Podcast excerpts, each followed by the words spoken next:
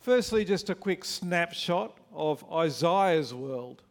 Uh, Isaiah is an Old Testament prophet and he's writing to the southern kingdom of Israel at a time when they are facing war with Babylon. They are facing Jerusalem being sacked. They are facing being dragged away to Babylon in exile. It was a time of increasing brokenness. Israel had abandoned their God. They were isolated, alienated from God, facing violence from this, these Babylonian uh, conquerors. They were facing shame for, having, uh, for being about to lose their capital, being about to lose their temple, being about to lose their God. The promises of God were being swallowed up by judgment. Peace had abandoned God's people. But then, as the book progresses, it's like traveling through a dark tunnel with a little light at the end of that tunnel. Gradually, that light grows. In chapter 9, we're given a hint of that light. If you were here for the carols last night, you will have heard heard Pete steal my thunder and use this passage. No, actually, he didn't know I was going to preach on this. Isaiah chapter 9, verse 2, a very familiar passage to us at Christmas. The people walking in darkness have seen a great light. On those living in the land of deep darkness, a light has dawned. And then jump down to verse 6 For to us a child is born to us a, a son is given, and the government will be on his shoulders. And he will be called Wonderful Counselor, Mighty God, Everlasting Father, Prince of Peace. Somehow God Himself would show up, is the message of Isaiah. The Prince of Peace will come to rescue Israel. And as the book unfolds, we hear about uh, this rescuer coming in various names a servant who would somehow save his people. In other places, Isaiah talks about a king who would rule on David's throne. We often call him the Messiah, the anointed one. The light grows and Israel's hope grows. As we come to uh, chapter 54, the Messiah isn't mentioned by name, but he is soaked through this passage as the one who pervades this last part of Isaiah and brings hope to the people. He is the one who will come. He will come to bring peace, shalom, to Israel. Isaiah 54 is a poem or a song a love song to Israel from God. And Israel is portrayed in the form of a woman. God is her husband, and he is reassuring her of his love. And he does that by renewing his covenant with Israel. A covenant is a promise, like a marriage promise. He's promising to bind God is promising to bind himself to his people. And it's a lot, like, a lot like what happens in marriage, like a husband and a wife making promises to each other in their marriage vows. The high point of our passage today is in the last verse. And this is the key to understanding the passage. Have a look with me at verse 10. Though the mountains be shaken and the hills be removed, Yet my unfailing love for you will not be shaken, nor my covenant of peace be removed, says the Lord who has compassion on you. The whole, this whole passage describes the particular type of covenant that God is making, or, or, or um, in fact, renewing with his people a covenant of peace. And again, it's that Hebrew word shalom. And how that shalom is worked out in God's people makes up our three main points that I've got from our passage this morning. One, it brings wholeness. Two, it brings restoration. And three, it is based on love.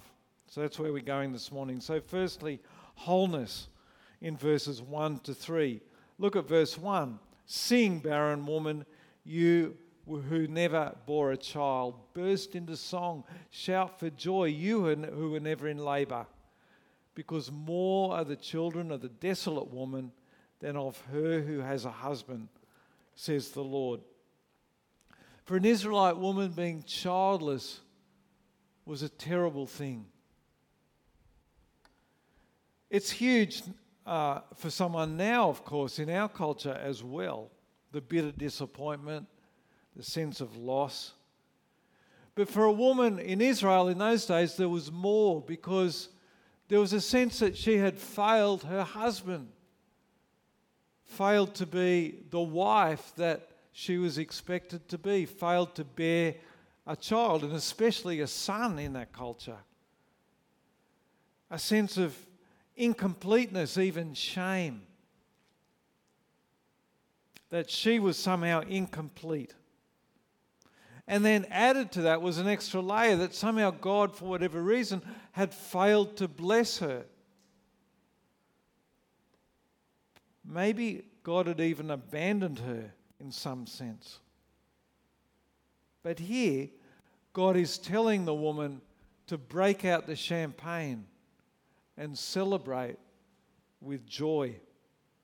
Turn your mourning into dancing because she will have children. And then in verse 2, God goes on enlarge the place of your tent, stretch your tent curtains wide. Do not hold back, lengthen your cords, lengthen your stakes, for you will spread out to the right and to the left.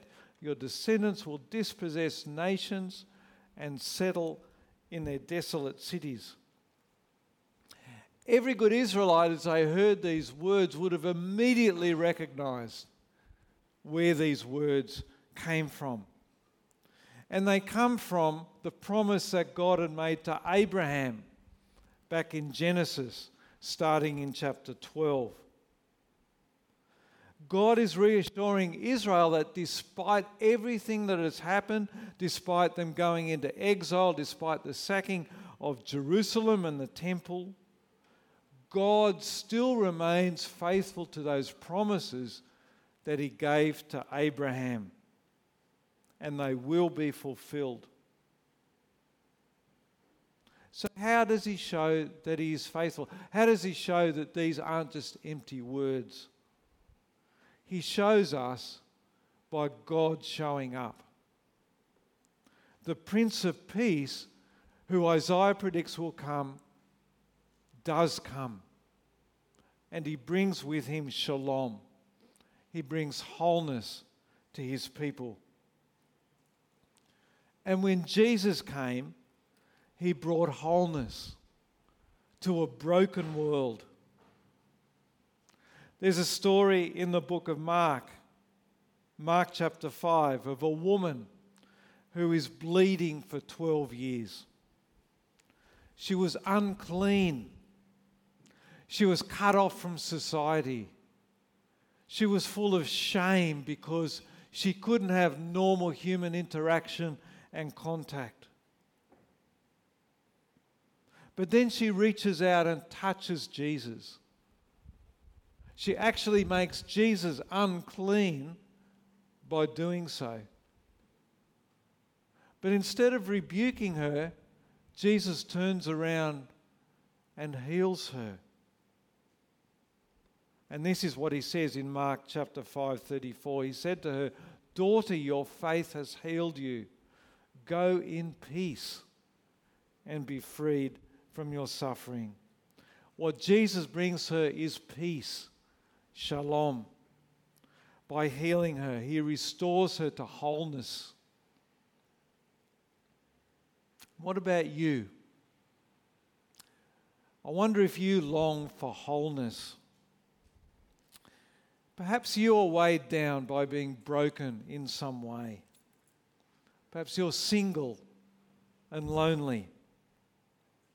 Maybe you are surrounded by people, but you feel isolated. Maybe you just are aware that you aren't the person who God created you to be. Maybe there's disappointment. Maybe there's a, a sense of, of shame. Maybe because of a, a sin, present, ongoing, or a past sin.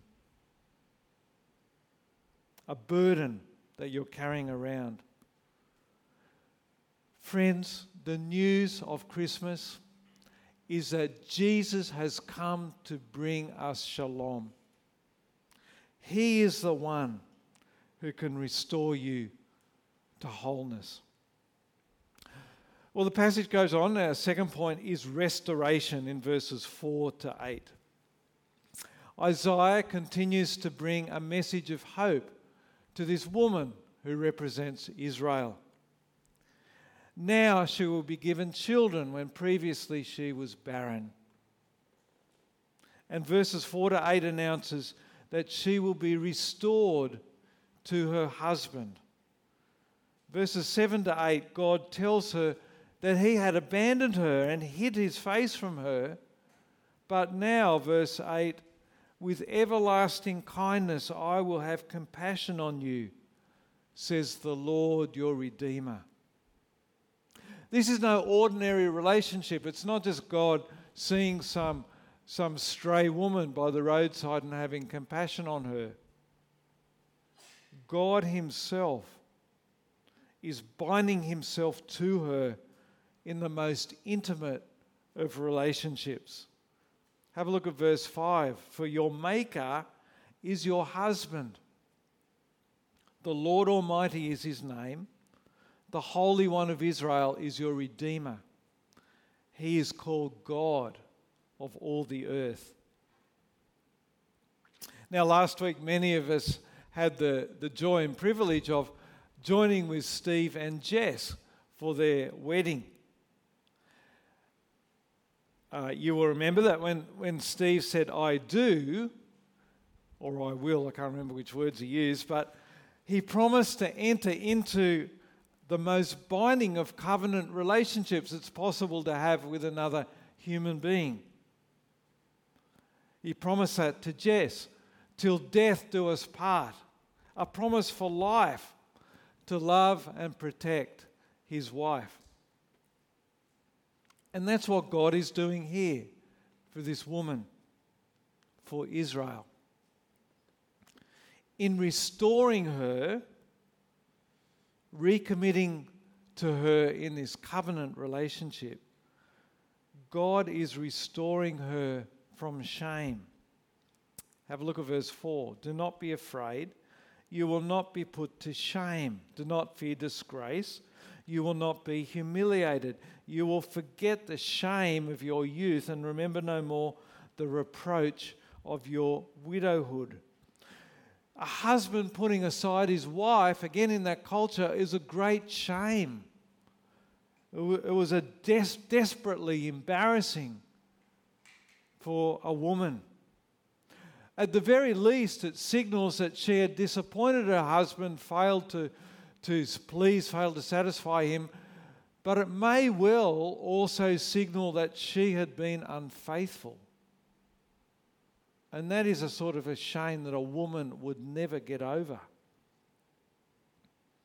Now, we've seen already that this woman represents Israel. And Israel had been unfaithful, unfaithful to her God. Israel had run after other gods and trusted in kings and armies when they should have been trusting in their Maker. And that's why they were abandoned into exile. Israel then suffered shame and humiliation. But the message of Isaiah 54 is that the Prince of Peace would come and deliver them from shame they would return from exile and be restored to their God.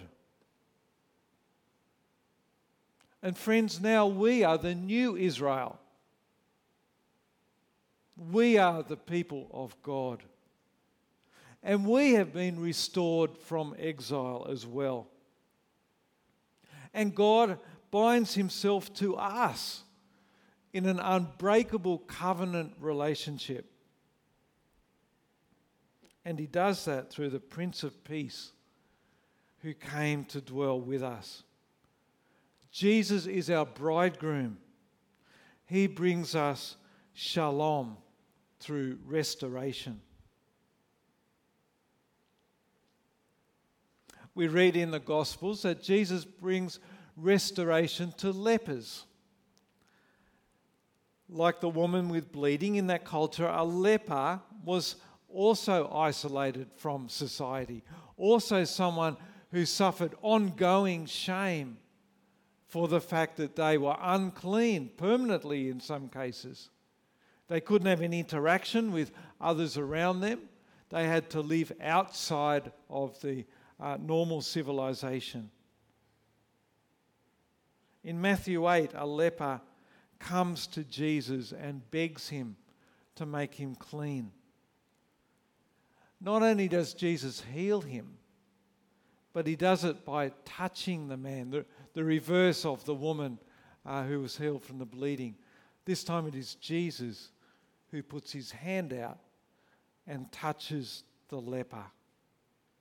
He willingly makes himself unclean in that action so the man could be clean, so the man could be restored, free of shame, made whole.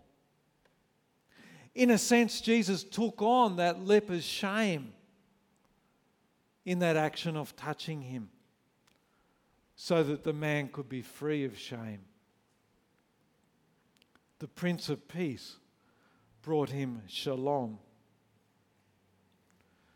And friends, that's what Jesus does for us if we are willing. He willingly takes that shame that we all carry around the shame of our sin, the shame of our unfaithfulness to our Maker. He bore that shame with him on the cross and became unclean so that we could be clean, free of sin and guilt.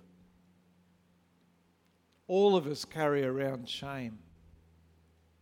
We all have things to hide from, from our past. Perhaps, perhaps it is things in the past, the way we've treated someone close to us. Or maybe it's ongoing, perhaps it's, it's the way that we've treated someone and we continue to be estranged from that relationship. Perhaps it's ongoing struggle with sin. And we've all had experience of when we try to deal with that ourselves, it's like putting on a band aid when our leg's cut off. Doesn't really work, does it? Instead of peace, we have a nagging guilt, sense of shame. But Jesus brings shalom. He brings peace through restoration with God. He has dealt with our sin and guilt once and for all. Well, finally, in our third point, God reassures the woman of his love in verses 9 and 10. A covenant of marriage would be a pretty dry and meaningless promise if it didn't involve love, wouldn't it? Just like Steve and Jess when they got married. It would be pretty meaningless if they agreed to get married but they didn't love each other. God pledges his ongoing love for Israel. Have a look at verse 10 again. Though the mountains be shaken and the hills be removed, yet my unfailing love for you will not be shaken, nor my covenant of peace be removed, says the Lord, who has compassion on you. The word God uses for unfailing love here is the Hebrew word chesed. It's a word that always goes with the idea of covenant. It's kind of a technical term that refers to Yahweh, the covenant keeping God of Israel, his special love for his people. We saw earlier that God commits himself here to a covenant of peace, a covenant of shalom. And look at the language he uses to promise that covenant commitment. It's more dependable, more unshakable than the mountains and the hills. Even if there will come a time when the mountains and the hills will disappear, God's covenant promise to his people will never disappear. And love is the glue that holds this covenant of shalom together. Remember that shalom is a thick, rich idea of peace, not just absence of fighting and war, but rightness of relationship, wholeness, living as we were created to live. How does God make that happen? How does He somehow make His unfaithful people able to live with Him? As we've been seeing, it's through the Prince of Shalom, the Prince of Peace. It's through the Advent, it's through Him coming to earth and living with us. And that's the message of Christmas. God showed how committed He is to us by the lengths He is willing to go to restore His shalom to us. God's covenant peace is costly. It meant His Son giving up His throne alongside the Father and becoming human. But more than that, God's covenant with us is written in blood. Because the price of peace is costly. Jesus not only gave up his throne to come down and live with us amidst our dirt and muck and mess, but he gave up his life for us. And that's how we know that He loves us. In a wedding ceremony, we know that the bride and groom make vows to each other, don't they? They pledge to be uh, committed to each other through richer for poorer, through sickness for health. But imagine the groom saying, imagine Steve last week getting up and saying that uh, he's going to seal his, his his uh, love for Jess by dying for her. I don't just mean figuratively dying, but I mean literally uh, by, by actually dying physically.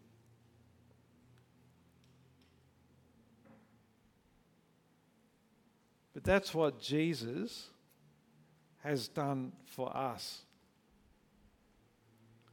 That's how we know that God loves us. That's how he seals and he proves this covenant of shalom with us. Finish off. I want to leave you with a question. Have you accepted the shalom, the peace that God is wanting you to have? Have you done that by trusting in Jesus for your forgiveness of your sins? Have you found wholeness knowing that Jesus alone can make you into the person you were created to be? Have you found restoration in your relationship with God? by putting your trust in Jesus? Have you been freed from guilt and shame? I want to say that if you've never done that, if you've never taken that step, Christmas time is the perfect time to do that. And I would love to talk to you more about the next step to take, what that involves please come and talk to me or, or Brett or someone you trust who's here today. Don't let that opportunity slide without doing that. And for all of us. We normally respond after um, hearing God's word with, uh, through a song, don't we? We normally sing back to God uh, in response to what we've learnt. But today I thought it was appropriate to move straight into communion as we celebrate what Jesus has done in bringing about the new covenant, the covenant of peace. And today I'm going to get you to be a bit more active uh, in the way that we do that. We, today, by having words up on a screen uh, that I will read some of them and then you will respond by saying some of them. But uh, I think it's a really useful exercise. So I'll get you to stand up. Let's stand. And uh, so we're going to um, morph into our time of communion. So let me start by saying, Peace to you, peace be with you. Very good. Today we have been reminded that Jesus, the Prince of Peace, Emmanuel, God with us, came to restore us to shalom. He did that by coming to earth, being born as one of us, living with us, and ultimately to die for us. By his blood, Jesus bound himself to a new covenant a covenant of shalom. We eat the bread that represents his body, and we drink the juice that represents his blood. Lord Jesus, Prince of Peace, we thank you that you have brought us shalom with God by your death. Have a seat now.